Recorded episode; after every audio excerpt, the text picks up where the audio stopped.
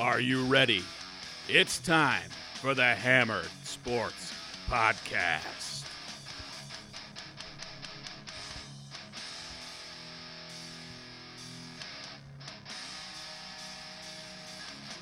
You heard it. It is time for the Hammered Sports Podcast. I'm your host, Kevin Gray, here with my co host, Tom Abbey. Cheers, everybody. We're off and running. Uh, Wednesday, August 12th, we're recording tonight. And we've got a pretty big show tonight to go over here. Yeah, absolutely. We're going to recap the weekend. We're going to talk a little baseball. We're going to go over a big UFC pay per view, the Wyndham Championship, talk a little AFC and NFC South action. Should be a lot to get through. Yeah, let's kick right off with uh, the results from the PGA Championship. Yeah, absolutely. A, a great tournament. Collin Morikawa gets the win. Lot of lot of things he set. He's the third youngest player to win a major, behind only Rory McIlroy and Jack Nicklaus. The th- third player to win a major in two or fewer starts, and the ninth player ever to win the PGA Championship in their debut in the tournament. So Yeah, pretty impressive. absolutely. And, and he played very well, you know, shooting six under uh, on the final day Yeah. to uh, win by two. Paul Casey and Dustin Johnson finished two shots back. And Jason Day and a, a bevy of others at minus 10. Matthew Wolff, Scottie Scheffler, Tony Finau, and Brandon DeChambeau uh, all finished right there in uh, the top eight. Unfortunately for me, my favorite bet of the week missed the top 10 by one stroke. Daniel Berger played really well all the way until Sunday, where he ended up, he, he was just behind the pace from what everyone else did. He shot one under. Almost everyone else in the top 10 shot, you know, at least two or three under. So, um, a little disappointing for me because I felt like I was in great position there A Berger, huh? Yeah, he looked good all weekend. Uh, you know, the, the final round is it's it's tough. He wasn't quite able to get there. Yeah, it looked like Haotong Li was going to be uh, really good heading into Saturday, and then you know the wheels came off a little bit on Saturday. I think he shot like 73 and kind of really knocked him down the leaderboard and, and put him in some trouble heading into Sunday. So a great event. Collin Morikawa, we talked about him earlier this year, Yeah. and I I think that I said something like, if you don't know his name, you better learn it because he's going to win a lot. He is a very good, very talented player, and you're going to see him in contention in majors for a long time to come. Yeah, I mean, he led. One of the things that I you know look for is to what what they do well to win. He led in driving accuracy this weekend. Kept the ball in the fairway, gave himself looks at greens, and then putted well. Yeah, that the rough at Harding Park was really underestimated by some of the players heading Yeah. into the tournament. They thought that it wouldn't be that big of a deal, but when you saw the way the ball, you, you couldn't really stick it tight from the rough at all. It was long enough and gnarly enough to make it challenging. And you know, in fact, you had some guys. I think Fowler had a whiff uh, in the rough at one point as well. Yeah, so w- one of the things I noticed about it, especially in the earlier rounds, not only was the grass thick, it, it had it held moisture in the morning, so it Yeah. made it just that much harder to get the ball up and out of there. So it was a fun, really fun event. Um, Yeah, Sunday was great. Yeah. So you know, UFC. UFC talk. Yeah. So so Derrick Lewis does it again is my headline. Um, you know, getting the win there, uh, in impressive fashion, early in the second round. Uh, official time was what like 24 seconds into the second Yeah. round, something like that. Um, you know, he looks good. Yeah. Um, another disappointment for me here. And me here, As- I bet against Derrick Lewis. you know, I, I saw this fight going over one and a half, and some the danger in a heavyweight fight with trying to bet the over in distance is, Yeah. you know, they can clip each other at any point, and one guy can go down. So I was very disappointed in that because, you know, honestly, Oleinik looked pretty good in round one, Sure. and I feel like he, if he could have avoided that big shot, he's got a great chance to win the fight. Yeah, it's one of those things. Uh, Derrick Lewis, 83% of his strikes landed. He outstruck Oleinik or Oleinik uh, 35 to three in that fight. So, really, just was having his way on the feet. Uh, Weidman gets the win, uh, the decision victory. Yeah, and, uh, kind of a surprise to me there as well. Um, I wasn't sure that Weidman had anything left in Yeah. the tank, but uh, he kind of controlled the fight. He, he did it. He did what he had to do. Yeah, it was a really close fight. I think the decision was, uh, you know, was it it was in doubt, you know, for most of it. So he, he had a slight lead in strikes. Takedowns were, were similar. So it was the control time that was really the difference. No doubt. And I just read that Luke Rockhold's making a comeback. Maybe they can fight each other again. Yeah, I'd watch it. Yeah, why not? A couple guys that feel like they're on the downside of their career for sure, but A couple other nice finishes. Darren Stewart and uh, Beneil Dariush had a couple first round victories. Very exciting um, for a couple of the earlier fights on the card. it was a nice free card. Yeah. Um, doesn't stack up to what we're going to see this weekend, though. New, nor should it. Yeah, absolutely. So, what do we got coming up next, Tom? So we're gonna check in on some of our Major League Baseball over unders. We each gave you three that we liked. So I think you'll see here we're we're doing good on some, not so not so much on a, on one or two others. Uh, so we'll start with mine. I had the Cubs at over 31 and a half at 11 and three, looking all right. Yeah. looking pretty solid. Yeah, you got to feel pretty good about that Yeah, one right looks now. good. I got the White Sox under 31 and a half. They're 10 and 9. So they, they could kind of go. They're, they're hovering right there. Like it's Yeah. it- that one might be tight. That number was set pretty well, it seems Yeah. like. And then the Rays under 33 and a half. They're 10 and 8. You know, I'm I'm a little ahead of the game, but not by much. So Yeah. that one might be tight to, to wait out here. Yeah, and uh, I know uh, for sure one of mine that's not looking too good is the Orioles already have eight wins on the season. Yeah, 8 and Um, 7. I wasn't sure they'd win eight games all year, to be honest you. Yeah, their over under was 20 and a half, and you have the under. Uh, you know, that one might be tight, but again, they're, Yeah. playing such a hard division, it wouldn't be weird to see them go like a, a, a I didn't one for expect 10. the Red Sox to stink this bad. Yeah. I mean, And the Blue Jays are struggling a little bit still with all their travel concerns and whatnot. yeah. And And then I had the Marlins, and that is not looking sharp either. It's, it's, it's, they're 7 and 4. yeah, They're, the one thing you have an advantage with this is the Marlins have to play a lot of makeup games. They might get exhausted. yeah. Particularly if they fall a few games behind in Yeah. in the playoff race. Yep. Um, they may lose some of that edge and motivation. I think that they just lack a, a certain level of talent to keep Yeah. up with a lot of these teams. But the Phillies and Mets have been a huge disappointment thus far. So it's been, uh, you know, it's certainly difficult to. The Nationals haven't been great either at six and seven. So that that whole division's been a little bit down. Yeah. Um, aside from the Braves who are eleven and eight, which you know, but they have every injury in the world right now. Yeah. They're, they're in trouble.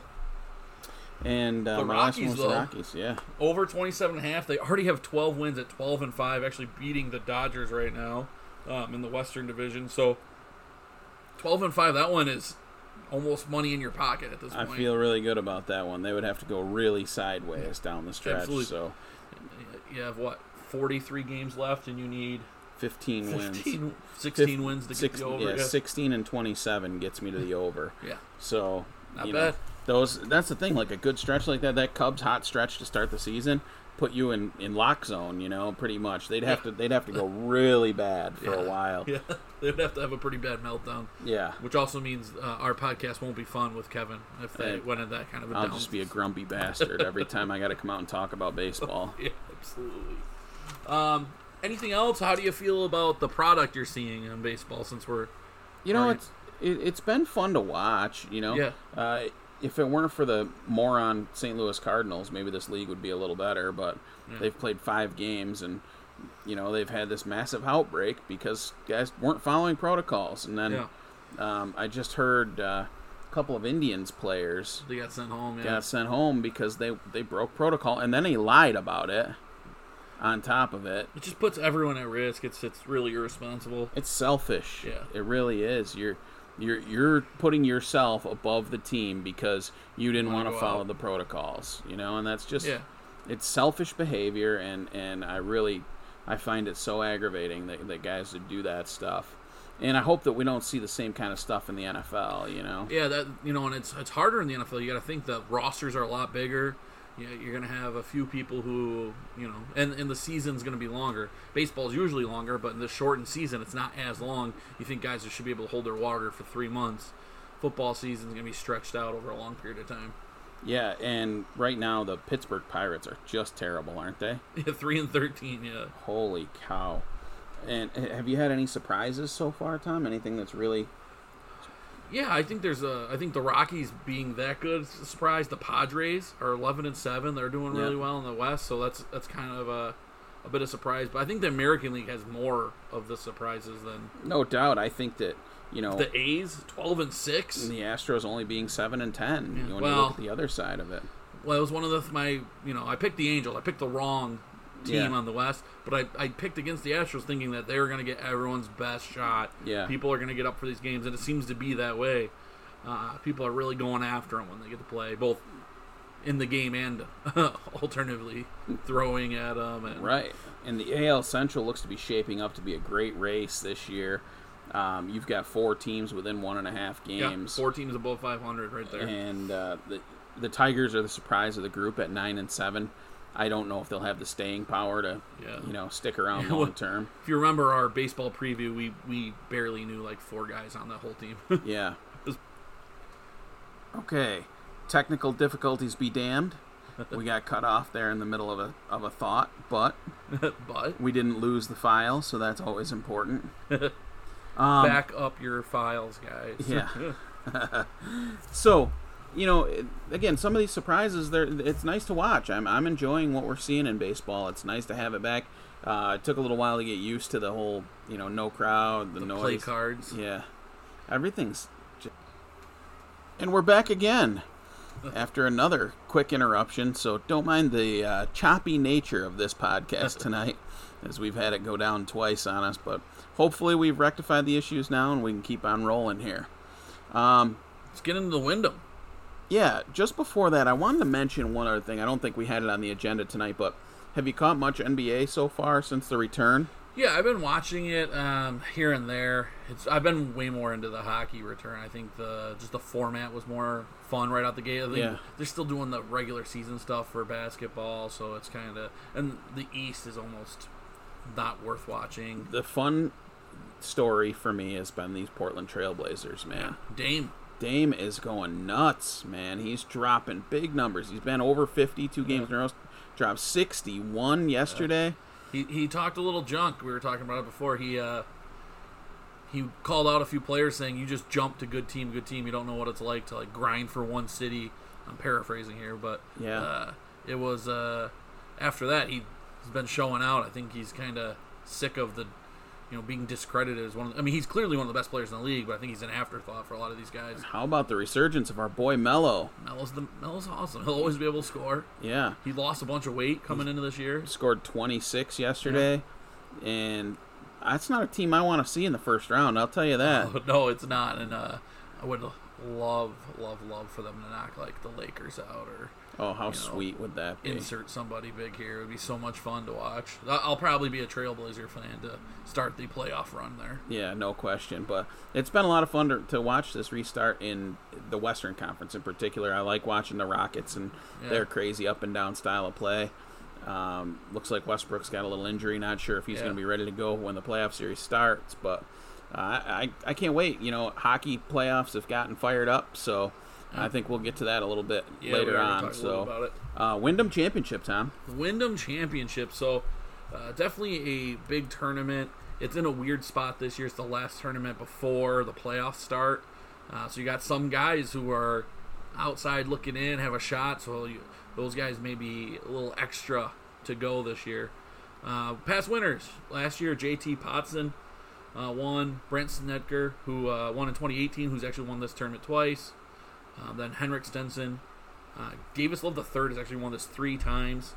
And again, Webb Simpson finished, uh, has won this tournament once and finished uh, second two times in 2019 and 2018 And Webb Simpson is your betting favorite going into Yeah. the week and going into the tournament this weekend. for so- uh, reasons. yeah, he's plus 950, uh, followed by Brooks Koepka at plus 1,000 and Patrick Reed at plus 1,200. Um, you can also get guys like Tommy Fleetwood and Paul Casey at plus 1,600 and plus 1,800, respectively. Uh, there are some other names on the list. Obviously, uh, some good players in uh, Jordan Spieth at plus 4,000. He's been so erratic. It feels like at some point he's going to put it together, but this seems to be a tournament that is all about accuracy and ball striking. Yeah. And that hasn't really been, where- you know, he, he when he's been- on, that's him. But yeah, it just he, it, like you said, he have, he'll have one good round. You'll be like, okay, he's turning the corner. Then the next round will just it, it won't be there for him. Yeah. Um, so you know, let's take a look here. Did you have anybody that you really like in this event? So I mean, it's tough. Uh, the guys I really like, maybe Har- Harold Varner the third. Uh, he's one of these guys who's he's going to be in the playoffs, but he could still really improve his position for it um, with a good performance and with some of the you know some of the upper echelon guys being out of there. He's in that second tier of, of, of golfer who now has only a few of those those upper echelon guys to get past. I think he's for gambling purposes, especially. Especially, I think he's good. What's he at? Yeah, so you've got Harold Varner. He is plus six thousand, so nice price on him. Yeah, I, he will be my bet for for this. Um, I think that you know he ranks really high in to green. I had the number, I don't know where I put it, but uh, really high in to green, and I think that's what we've seen. This is what that tournament's all about. Just looking at the winner, past winners. Two names to watch that I'm going to give you here.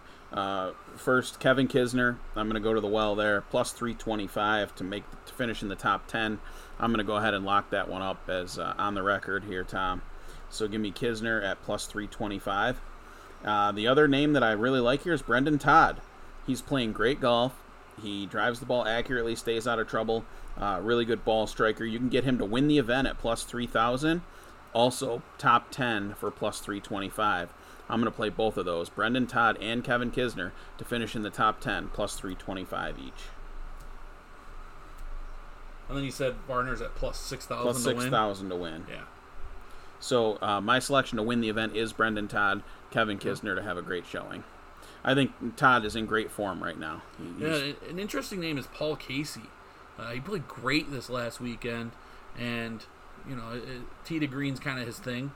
So it would be interesting to see. He does hit it pretty far though. So what I don't know what his odds are. Yeah, he is. Give me one second here, trying to track it down.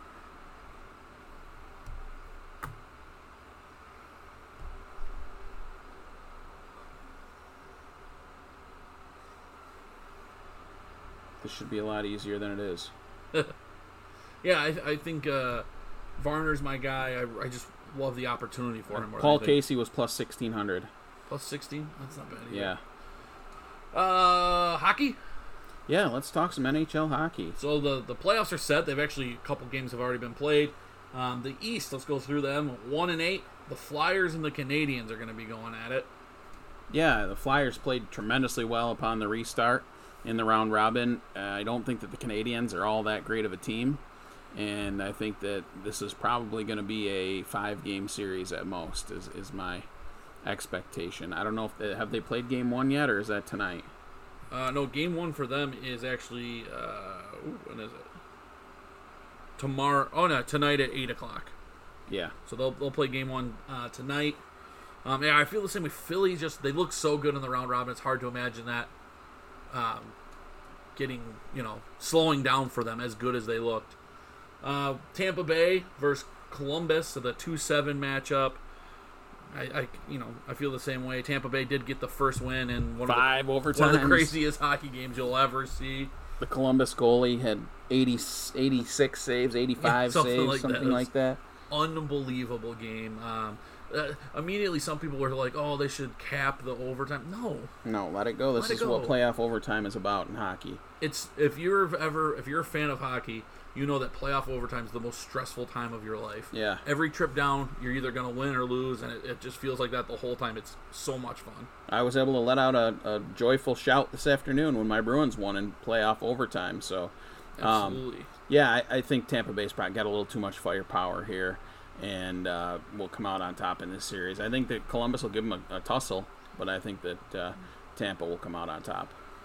All right, next we have the number three Washington Capitals, the number six seed Islanders of New York, not the Rangers, but the Islanders of New York.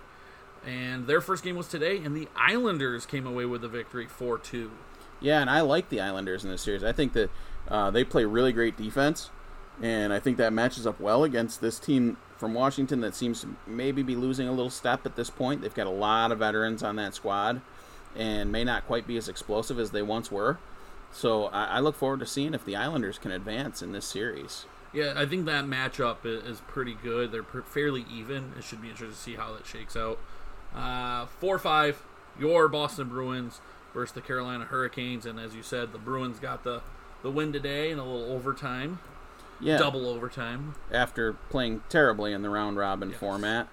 So the question is, are they starting to put it together? Is it, you know, were they just sleepwalking the first three?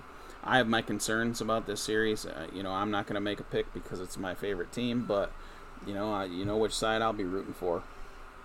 Yeah, I know, and I think this series is actually a, a really good matchup. I think you'll see a lot of games close because neither team, that both teams play solid defensively. Uh, they're both going to push the action. I think they're similarly built. Uh, I think though Boston has more talent at the uh, you know the top line. Uh, West, Golden Knights versus the Blackhawks, who the Blackhawks have been on fire. But the Golden Knights already uh, with a win yesterday, four to one looking like they have not missed a step. They're an awfully good team out there, and. I think they're going to be. I, I don't think that the Blackhawks can match up at this point. Yeah, the Blackhawks have a lot of power uh, with scoring, so you know they may be able to, to make prolong this series a little bit. They, they can score in bunches. That's Yeah. crazy, but they also allow goals in bunches. Yeah, Uh, Colorado Avalanche versus Arizona Coyotes. Um, the 2 7 matchup is actually going on right now. It's tied 0 0 in the third period. Um, so, for all of you uh, defensive fiends out there, a lot of people have loved this Avalanche team Yeah, going into the playoffs. I so, said it earlier. That was my pick to win it. So, Yeah, I've We'll heard that from more than one place. Yeah. That's for sure. They're- So they're young, and it just seems like they're getting to that, that point now where it's time Yeah. for them to perform. Uh, the the three six matchup in the West is Dallas versus Calgary. yeah, and Calgary, I think, jumped out to a, a win in the first game of the series. Yep, one three two yesterday. Dallas has been very cold uh, leading up to the shutdown, and then you know they obviously weren't that great in the round robin either.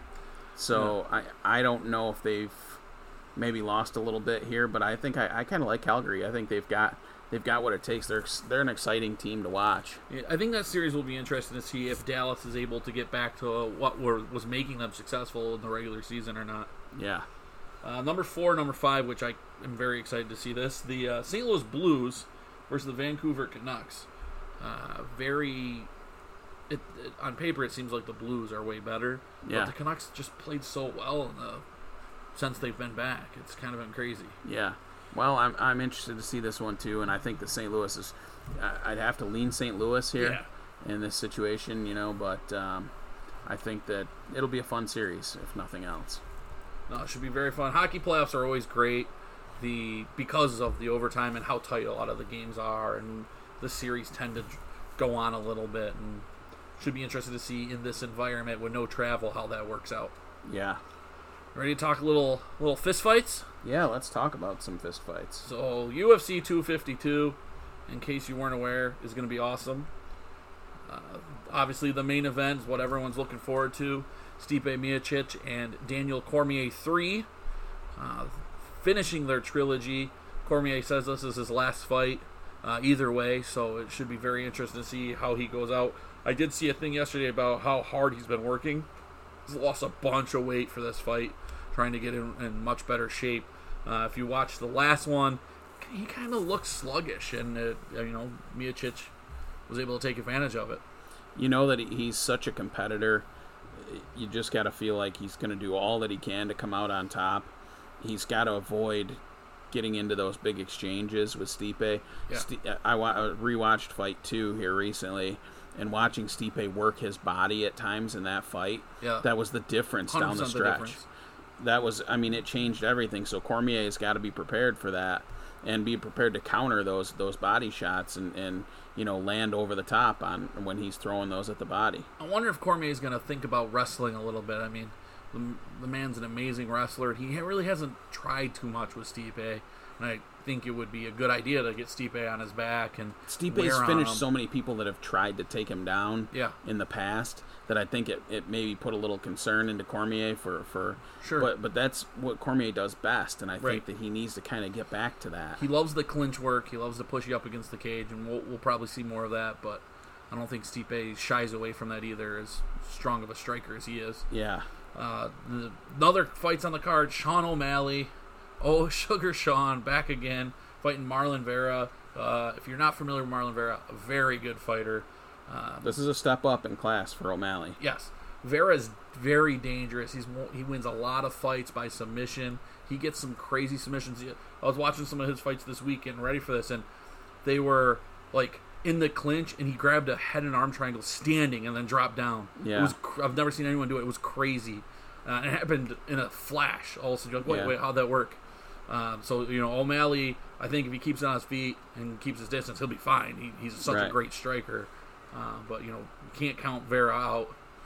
Um, anything else to add on that one? I mean, No, I think that's going to be a really good fight. I, I, Sean O'Malley is really interesting to watch, but Marlon Vera is a guy that he- he cannot take lightly. He, he better he better be preparing hard for this fight. yeah. And then another heavyweight bout that should be a lot of fun: Junior Dos Santos versus Rosenstruck.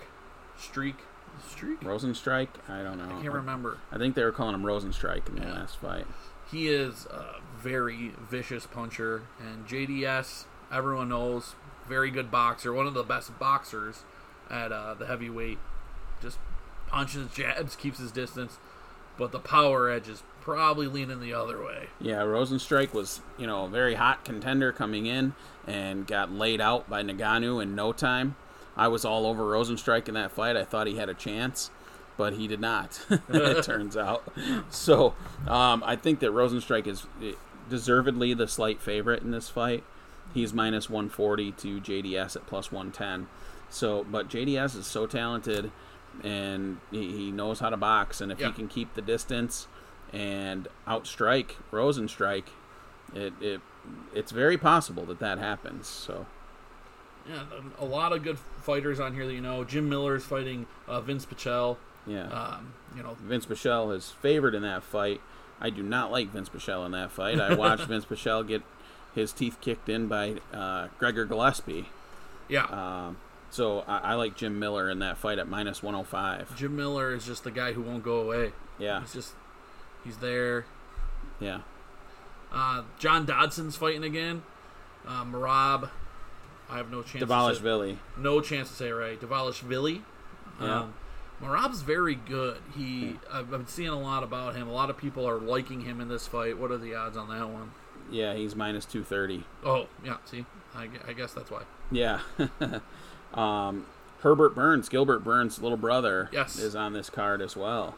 Uh, another, you know, he's fighting Daniel Pineda. Um, Herbert Burns is a big favorite in that fight. Um, Ion Cutelaba against Magomed Ankalaev. Another one with a big spread here with uh, Ankalaev as a big minus 320 favorite Yeah. against Cutelaba. Yeah, the betting might be tough for, for this as far as wins go because there's so many big favorites. It seems. Yeah. Yeah, your opportunities are going to be in, you know, maybe Rosenstrike. You know, if you can pick the winner of the main event, that's dead even, minus 115 each. Um, you know, maybe uh, Jim, Jim Miller's minus 105. O'Malley's a big big favorite. favorite. Yeah. Yeah. I So, mean, stay tuned Saturday night. We will be throwing out tons of bets. I know we're having a little bit of a, a get together to watch this one. And oh, yeah.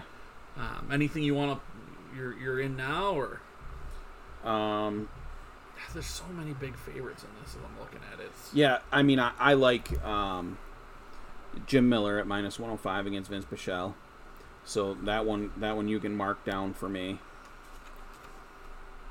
105. Yeah.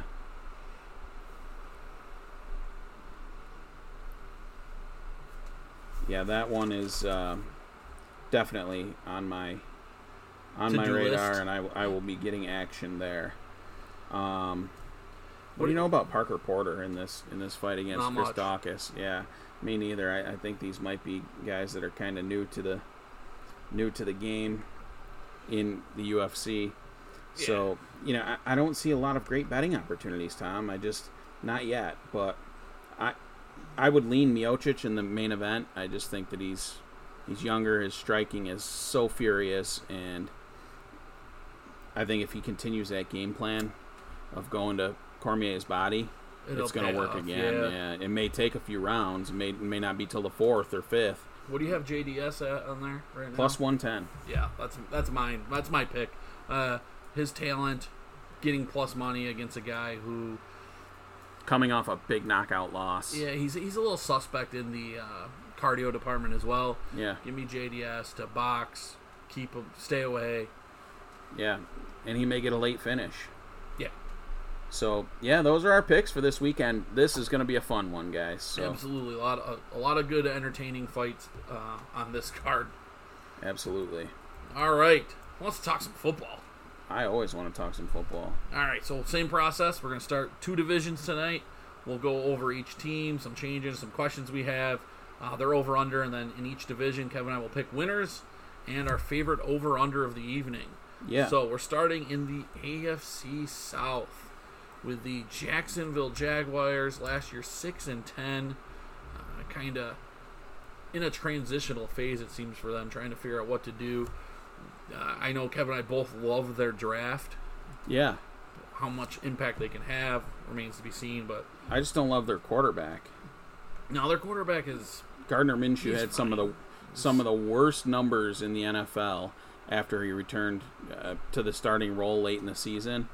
He was he was really not good at all. And to me, I think that that was the regression to what he was, that, as opposed to Right. the hot start that he got.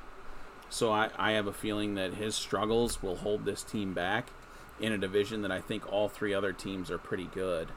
Um, so so to me, I, I am I am not high on the Jacksonville Jaguars. one thing year. to watch out for as we're talking about the AFC South is who they have to play.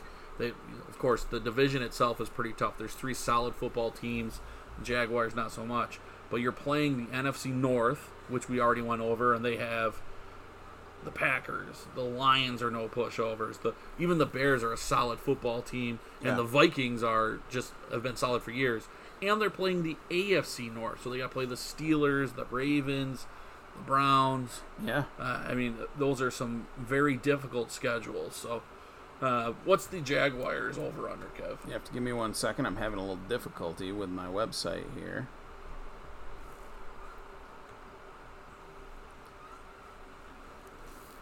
I know that uh, I think it was right around that six mark again, but give me one second here and see if I can get it to pull up. Um, I like talk about their draft a little, Tom. Yeah, their draft was, I mean, great job by them to fill need and get best player available. I thought C.J. Henderson and K'Lavon Chaisson in the first round, uh, Laviska Shenault in the second round, DaVon Hamilton, who I just loved coming out of Ohio State. They're able to get uh, Shaquille Quarterman in the fourth round, um, a wide receiver with a lot of upside in Collin Johnson in the fifth. Um, so just uh, well-rounded, hit a little bit of everything. Ben Bartch from St. John's, the tackle. Uh, so just really good. So Jacksonville has their over under, and let's see if they even have one up yet. Their over under is not up right now. Yeah, I'm looking at Bet US. I don't see it either. Yeah. Weird. Weird. Wonder why they're off the board. Yep, they're off the board right now. All right. That stinks. I really wanted to bet the under. Yeah, I know, right? Uh, uh, what other questions do you have about this team? I mean, the quarterback, I think, is the biggest question. Is that sustainable? Can Fournette continue the success that he had last season? I'm going to say short answer define success. I, I think he's going to be a very good football player still. Uh, I know for fantasy, as I look at a lot of the stuff, I don't think he's going to keep up the same pace because of the addition of Chris Thompson. I think Chris Thompson comes in and takes a lot of that third down work. I mean, his he had 100 targets in the air. That's not going Yeah. to happen again with No. Thompson on the roster. No. But he's So- still he'll still be a good back. So, you know, will Thompson be an addition to that offense because of his ability to catch the ball in those third down situations? That could be an improvement for them. You know, that they've got what DJ Chark there at wide Yeah, receiver. Chark, Keelan Cole, and then the additions of Shenault and uh, Collin Johnson. D.D. Westbrook still there. Yeah. They have some guys on at wide out. I think Chark's solid. I don't know what his ceiling will be. Yeah. So they have guys. They have guys. well, it, it's again not a team that I'm in love with. I No. I, I see five to six wins out of this Jaguars team. And uh, I believe I, if I could bet on this, I'd bet that this is Doug Marrone's last year. yeah, I would think so. Yeah. Without some kind of surprise season where they win 10 games and Yeah. make the playoffs. I can't believe he made it this long. Yeah. All right. So let's go to the Colts. The Colts last year were a 7 and 9 team, but as we all are aware, they've had quite a few additions. Obviously, Philip Rivers being the most notable. Yeah. Uh, coming in at quarterback really kind of changes their planning on offense. Their running back room is just stacked with people. Um, Marlon Mack, Nyheim Hines, and now Jonathan Taylor. And they have one of the best offensive lines in football. I love everything about how this team is built. They had a pretty solid defense last year, too. Yeah. They've done a really nice job on both sides of that ball constructing that team, and I like their coach. I think Frank Reich's doing a fine job there. Very creative. Yeah. So, what can he get done with Philip Rivers? Is Philip Rivers a divisive force, or uh, you know, does he come in and it, some guys may not take well to Philip Rivers' style of seemingly calling out receivers frequently when something doesn't go right, and his animated personality. So, Yeah. you know, we'll see how that shakes out in that room. Is T.Y. Hilton going to be receptive of that type of guy because he's a competitor too? Or is he going to take offense to it and create some division in the locker room? And, you know, those things are, are things you got to think about. But I love the idea of having Rivers on a team that is going to be able to hammer the football and then run play action game behind it. And then the addition of DeForest Buckner to this team. Yeah. Their defense has been solid and under the radar for the last couple of years. Uh, you know, not one of the flashiest. They're not like a. They don't have a guy who's getting 15 sacks or a guy who's getting seven, eight interceptions, but they play very well altogether. It's like the Minnesota defense, I think. Yeah. It works great as a as a unit. And you know, Justin Houston and DeForest Buckner on the same defensive line is is, is pretty good. Yeah, no doubt about it. So their over under is set at nine, Tom. Yeah. Yeah, and I I think that's where you can expect them. I think seven and nine last year, you can kind of see Philip Rivers maybe being two games improvement over uh, Jacoby Brissett, and I think some of the other additions and Buckner, even Michael Pittman gives them a, a- different kind of wide receiver. I think um, when you have T.Y. Hilton and Parris Campbell, they're they're similar almost. Stretch the field, fast guy is going to make some plays. So Pittman may be something that they were missing. Yeah. And then Jack Doyle. Jack Doyle, he's he's all right. Yeah. Still still very sound. Yeah, exactly. and he does everything well. You know, Right. that's the thing about Jack Doyle. So, yeah, I think nine wins is about where I would set this team. Um, yeah, yeah. If they won ten or they won eight, I would not bat an eye. It'd be like, oh yeah, sounds Yeah. right. absolutely. So on to Tennessee. On to Tennessee, nine and seven last year, and then of course the great run in the playoffs. Uh, really a night and day team once they switched to Tannehill. They've brought most of the game back, a couple losses, uh, but overall, keeping Tannehill there, um, keeping Derrick Henry uh, paid and happy, uh, should work out well for them in the long run. Yeah. So you know this Tennessee team, obviously with that great run, it's going to be interesting to see can they do the same thing again. You know, Derrick Henry uh, led the league in, in rushing attempts last season. Um, 1540 rushing yards, 16 rushing touchdowns. You know, he he was really dynamic. He's 26. He's got a new deal now. Um, he should be in a great place to continue that success. I don't think it'll be to that extreme. Sure. And um, I- Yeah, he was setting an unreal pace. Like, Right. And I, I do like the addition. I talked about Darrynton Evans going into the Yeah. draft. I like that addition a lot to replace Dion Lewis, who I think had lost a step a little bit at this point in his career. Um, Kristian Fulton's a, a guy coming at corner who may compete for a starter right job, and then Isaiah Wilson to replace Jack Conklin, who Yeah. was their most notable loss in the offseason. Yeah, and Jurrell Casey as well is Yeah. gone now. Um, AJ Brown had a tremendous rookie year. You know, he looks like a guy that could be a number one for a long time. So this is going to be a, it's going to be a very interesting group this season, but I don't see them continuing the same kind of success that they had previously.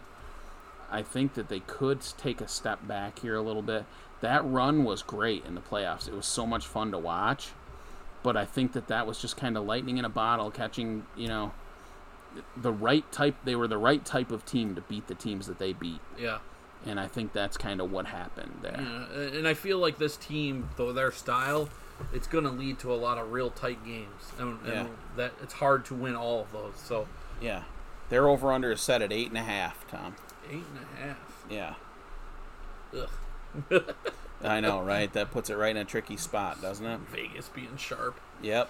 Uh, Texans. The Bill Right. O'Brien Houston Texans and all their craziness of not knowing what they're doing ever.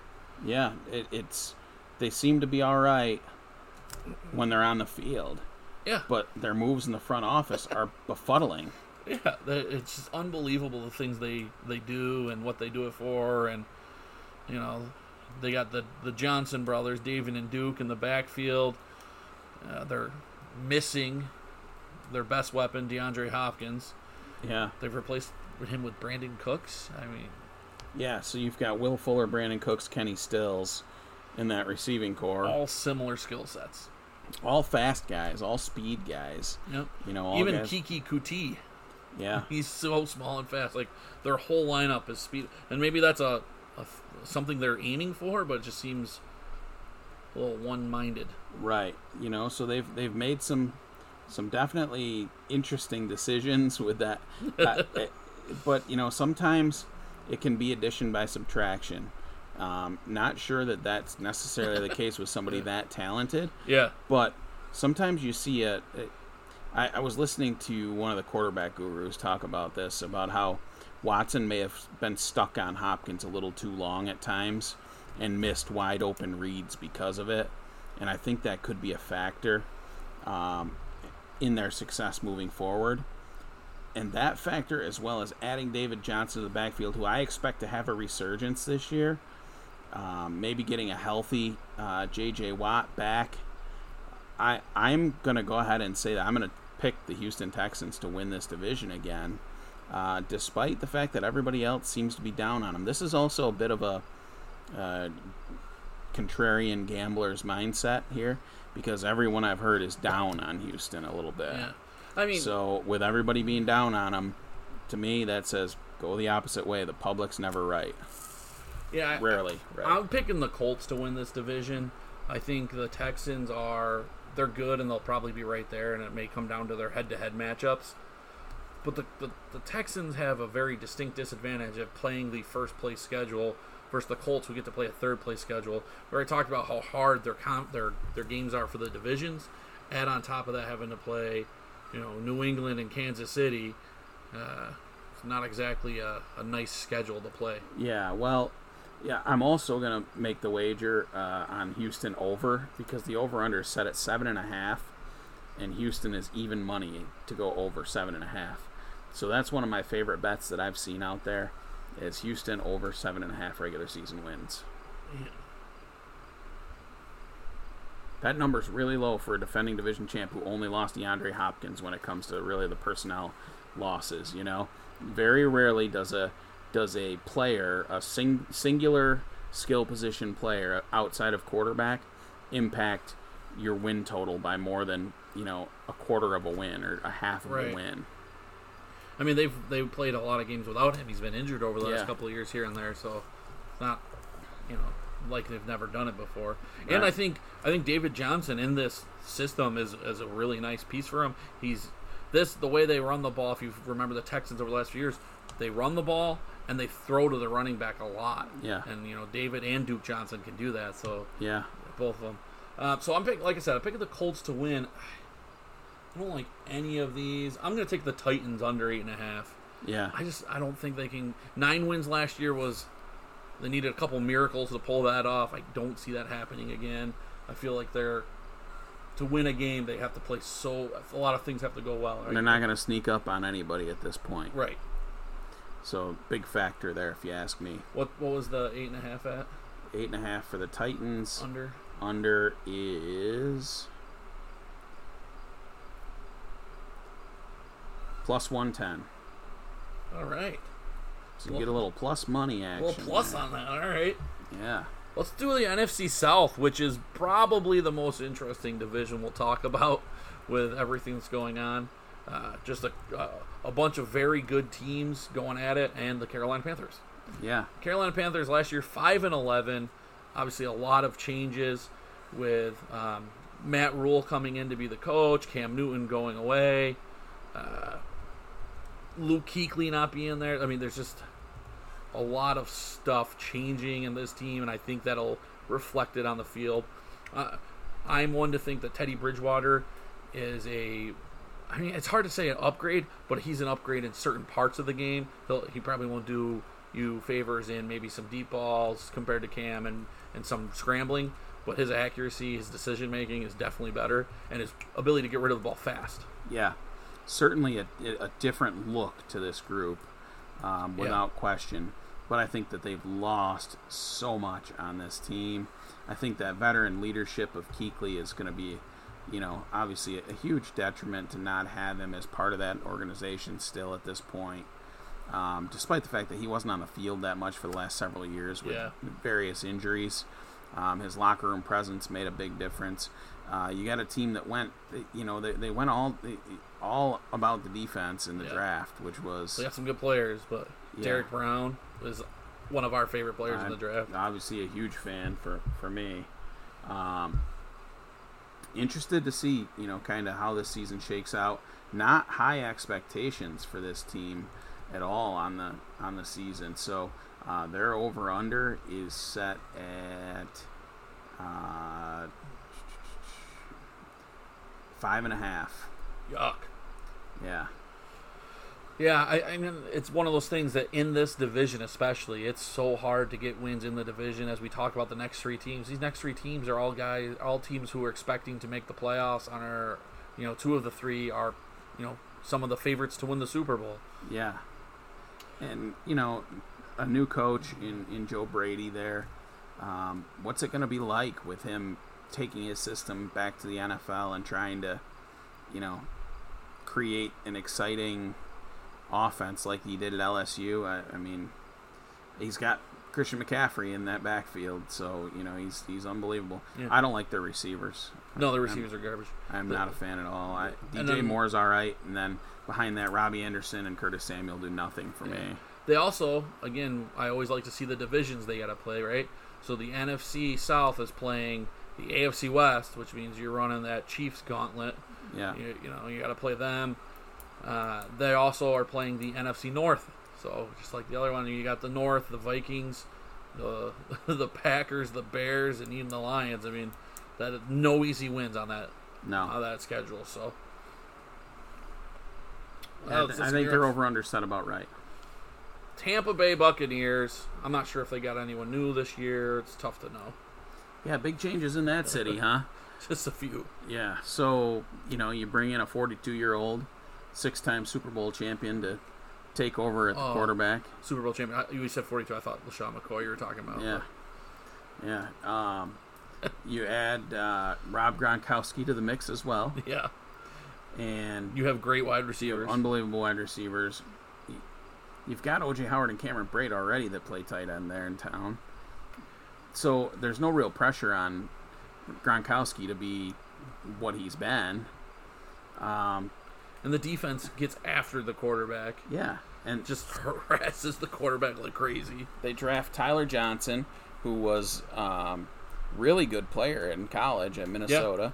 I think that he's a really nice fit there as a third, fourth wide receiver option. Ke'Shawn Vaughn, one of my guys. him in the running back eh, situation there with LeSean McCoy and Ronald um, and Ronald Jones. So I think they've got on the offensive side of the ball, they're crazy good. And it'll be interesting to see how much life is in Tom Brady's arm.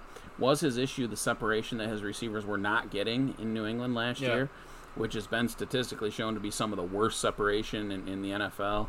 Um, so it, it'll be really, really fun to watch with this group of receivers. Were they succeeding because Jameis was a gunslinger and was willing to give them an opportunity and, you know, just chuck it up down the field? But Let, let me go over just some of the guys who are going to be rushing the quarterback for the Buccaneers.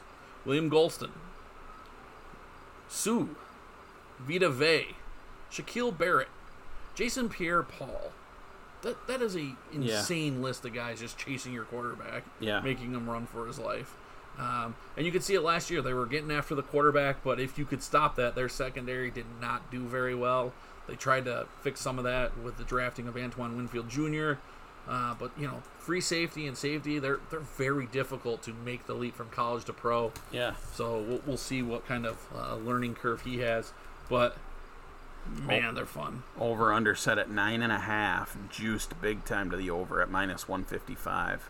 It's 155 at the over. So Yeah. this is a this is one you have to make your decision, right? Are the Buccaneers overhyped because of Brady and the, the weapons they have? Or is it they're going to be a contender because of Brady and the weapons they have? Right. You got to pick a side, you know. Uh, it'll be interesting. I can't wait to see this. I was just talking to somebody today about, you know, oh, do you hope Brady's? Did you were you mad Brady? And so I'm like, no, I cannot wait to see him in Tampa Bay Yeah, see what he does, how how it looks. Like it's going to be crazy to see. yeah. I'm excited to watch their games. You Yeah. know, I Their first I- few games are going to be must-watch TV. Yeah. And I'm on the side of I think they're going to have a great season. I think there's too much there. Yeah. And I think the reduction in mistakes from Winston to Brady is going to be a huge player. And, Yeah. you know what? He, that defense was put in so many bad situations because of turnovers Yeah. that uh, they're going to be so much fresher. And I wouldn't be surprised to see that defense jump to a top five or top 10 level defense with the talent that they have and not being put in those situations anymore. Yeah, It'll be very fun to watch. I think the team should score, and then when you, if you get down trailing them, you do not want your quarterback having to drop back and pass every time against that. Uh, the On to Atlanta, huh? Falcons of Atlanta had a very interesting year last year. Finished seven and nine um, on the year. But they Looked had- like they were going to, their coach was done. they looked like their whole team was going to get cut. Yeah, six and two to finish the season, and Dan Quinn and Thomas Dimitroff save Yeah. their jobs down the stretch. So, you know, what is it? What was going on there? Does anybody can can we really figure that out? They still have all the weapons out there. I think Calvin Ridley is ready to to really bust out and and take over that number one role there. Um, that's that was my controversial take during our fantasy talk. Um, I think you have to decide was the end of the year how good this team was, or is the whole year? And let me give you a cautionary tale about their end of the year. They did beat the Saints. That's a good win, but they lost the other wins: Carolina twice. Oh, like actually, here's another good one. They beat the 49ers, but the other one: Buccaneers, Jaguars, and Carolina twice. So some of those wins weren't exactly against the NFL's best last season. Right. In the but beginning they of the showed year- the flashes. Right. In the beginning of the year, when they're playing teams like the Vikings, Colts, Titans, Texans, uh, Rams, Seahawks, they were not only losing but losing badly. Yeah. So I think you're. I think seven and nine is what they are altogether. I think you can't separate and just be like, oh, they closed great. they Right. did not do great. And Todd Gurley comes into town, and how much does he have left? Is he are his knees done? Is Yeah. he is he finished, or is he, uh, you know, had he lost his motivation there? Did he have something going on? You know, like it, it's really hard to tell. Yeah, I he's only twenty six, man. He's only twenty six. And I love Austin Hooper being added to this team. I, I Wait, Hoop, Hooper was on this team. oh hold on. Hooper moved on. Um, they brought in the kid from Hayden Philadelphia, Hurst, Hayden yeah. Hurst. yeah, from Baltimore, right? Yeah, Back up one. yeah, one step.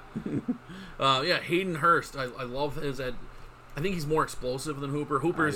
Hooper's Jason Witten to me. He's solid. He's gonna be eight yards on the field, wide open. But I think Hayden Hurst can make more plays. Um, Ridley, Julio Jones are crazy. Laquon Treadwell's on this team. Yeah, Uh, it, it, it to me, it's all comes down to Todd Gurley. If he's good and fresh, him and Brian Hill can be nasty. If he's not, then I think if you have to have Brian Hill as your go-to guy, you have problems. yeah, And then the defense, yeah. There's they're uh, a little suspect. they, they they did fix a lot of things when Raheem Morris took over as the linebacker from the line as linebackers coach. I took over the Raheem play calling. Yeah, he's he's been So around the league good. a long time. Um, you know the defensive line has been has been a little troublesome. And they tried Um, to address it right away. AJ Terrell at corner from Clemson, Marlon Davidson from Auburn. Your Dante friend. Fowler Dante Fowler is Yeah. big. he he's been added and he's he's a really nice addition there. So um, this, this team's interesting, and like I said in the beginning, this may be the most interesting division because you. the- I mean, the, the Falcons' goal is win the division, make the playoffs, make a run. Um, is that realistic? I, I, it's going to be tough, I think, based on their division. right. Played the Pan- the Buccaneers twice, the Saints, who we're going to get to in a minute, twice. Uh, it's not an easy sledding. What's their over under, Kev? Their over under is Seven and a half. Seven and a half, huh? Yeah. So they're again, again, Vegas is on it. They're going, ah, they're probably about the same as last year. Yeah. Todd Gurley's not that much better than Right. anyone else. Uh, so yeah, that'll be an interesting one. I think their schedule's tough. Might be a, it's a tough road for them. Yeah. Saints, Saints of New Orleans. All right. So New Orleans, they had a very limited draft this year. They only took what three or four players in the Yeah. whole draft. Um, they've got an aging quarterback. They've got a running back who, you know, he, he burst onto the scene, but since taking over the number one duties, was a little bit of a disappointment last year, um, from the fantasy perspective, anyways. Um, they they made some nice additions though to this group, and You know, bringing in Emmanuel Sanders is Mhm. interesting. Malcolm Jenkins, I think, is a big win for them. Yeah, Michael Thomas is the best receiver in the NFL, and Don't don't say that too loud. A lot of people yell at you. yeah, Yeah. I know It seems to be like a hot button issue. Huh? Yeah, I think a lot of wide receivers take exception to the plethora of uh, targets the man gets. yeah, but he catches everything. So Don't hate. Get open. Yeah, he led the NFL by 28 targets last year. Yeah. Um, but he he had 80, 80 and a half percent catch rate on his targets, which is pretty impressive. Listen to the running backs here: Alvin Kamara, Latavius Murray, and Ty Montgomery. Now Yeah, that's good. yeah, it's fine. It's deep. Yep, and um, I really like the Kamara Murray combination. That's Latavius Murray gets not enough credit. yeah, and Cam Jordan is great on the defensive side of the ball. Yeah. Um, you know they they just have some really good play. Marshon Lattimore is one of the best corners. Yeah, He's a top three. five. Yeah, I got him at top three. He's so good. Um, you know that Janoris Jenkins did a fine job. Yep. Um, so now you, you've you've got a team that's they had Marcus Davenport and Sheldon Rankins uh, that can both rush the passer, but but have both had injury issues. Um, so that those are things that they need to they need to address. You know, yeah. If they can if they can stay healthy, man, it, it, it's a team on the defensive side of the ball that has a ton of talent. So, you know, can Brees continue doing what he has been doing? Uh, can some of these additions step up? Yeah, they bring in Jameis Winston as insurance for Drew. I mean, Drew Brees will miss five games last year. They went five and zero without Is him. there is there a guy that you'd rather have, like to this passing offense. in this passing Uh, offense to step in and We'll see you how good LASIK is. yeah, right. So you know, it's their win total set for the season is Thirteen and three last year. So what do we got yeah, for this? th- thirteen and three. Their ten, over over under is ten and a half. Jeez. It's a, it's asking a lot out of a team to have to win eleven games. It is, but this team is going to be favored in 14 out of 16 games, probably. likely, yeah. I mean, every time they walk on the field healthy, you got to think they're the better football team. Um, you know, uh, this team has been elite for a lot of years. Yeah. So, do you have a lean for your division winner, Tom? Yeah, I mean it's boring, but I, I, I'm picking the Saints. Uh, when pressed about it earlier in the year by somebody else, I said I think the Saints will win the Super Bowl. I just think that their team's so good.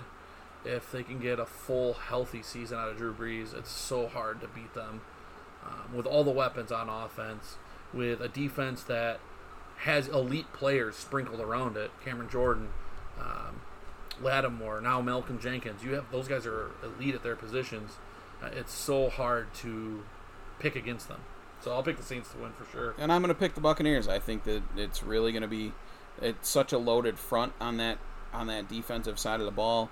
I think that the the pressure that Brady not turning the ball over 30 Sure. times uh, relieves from that defense is what the difference maker is going to be. Not they may not be as explosive on offense, but I really feel that that that pressure that Winston put on that defense constantly with those turnovers He threw is like six pick sixes last Yeah. year. It's ridiculous. yeah, it's just when you when you throw that many interceptions, and it's not just the field position thing, which is a big part of it, but also that that immediate change like that, and it's hard for a defense to just run right out there and be amped up and ready to make the stop. You know, so many times you see the swings where there's an interception and then immediately a big offensive play right behind it. Um, that that stuff happens a lot. So for me, I love Tampa Bay to win this division. And um, now, as I look at my over unders, I'm going to take Carolina under the five and a half. I think that it's a transition year for them, uh, and it's okay that they go four and twelve or five and eleven. It's not a. It's not What's the what's the five an and a half juiced for you, It's Kev? plus one ten for under five and a half. That's one ten. Yeah, I don't, I don't like many of these. Uh, in this, I think. What's the Saints over? What's the? Is it minus? Don't tell me it's minus. Oh, I think it is. Give me a Um, break. I think it's Minus to win eleven oh games. Oh, even money, even money over ten and a half, even money minus one thirty to go under. Uh, what about the Falcons? Atlanta is uh, Seven and a half here. Their seven and a half is juiced to the under at minus one thirty. Their over seven and a half is even money. Give me Atlanta over. You're gonna take Atlanta over seven and a half. Yeah. Get to eight and eight. Yeah, Don't even be, you don't even got to be good. Be Right. mediocre. Yeah. I think that offense can can win enough games to. I don't like any of those really. Yeah, I like the Oh. Carolina under. It's it, I know it's Like I feel like Tampa number, Bay is a nine and a half win team. They're nine or ten. That's probably Yeah. where they're going to be. I think the Saints are ten or ten eleven. or eleven. Yeah. Like there's, there's no conviction there either Yeah. way. You know what I mean? It's really tough. So uh, I think that's all we had on our card tonight. That is right? it for it, except for Oh yes, we have uh, created a fantasy football league, and we are looking for participants. come play with us. Yeah, come join the league. Um, winners are going to absolutely get swag, um, Hammered Sports swag. Uh, we've got some shirts, um, coffee mugs. We we can do pretty much anything with our Hammered Sports logo on it. Yeah. Um, may even have That's a, if a you polo. can beat us. But yeah, you got to beat us first. we have a live draft. It's Tuesday, August 25th at 7:30. Tom and I will be recording the draft um, on video and release Live on Facebook. yeah, live on Facebook, live on YouTube, more than likely as well. Um, but this will be one of our live shows, and you'll hear Tom and I debating picks as we go. You get some insider knowledge there. Yeah. So, I mean, you guys will hear us talking about some things, but we might throw some smoke screens at you when we're talking about it. see if we can get you to pick somebody we weren't really looking at. Yeah. So, uh, you know, all part of the gamesmanship, but we'll give some commentary about the, the selections people are making as we go.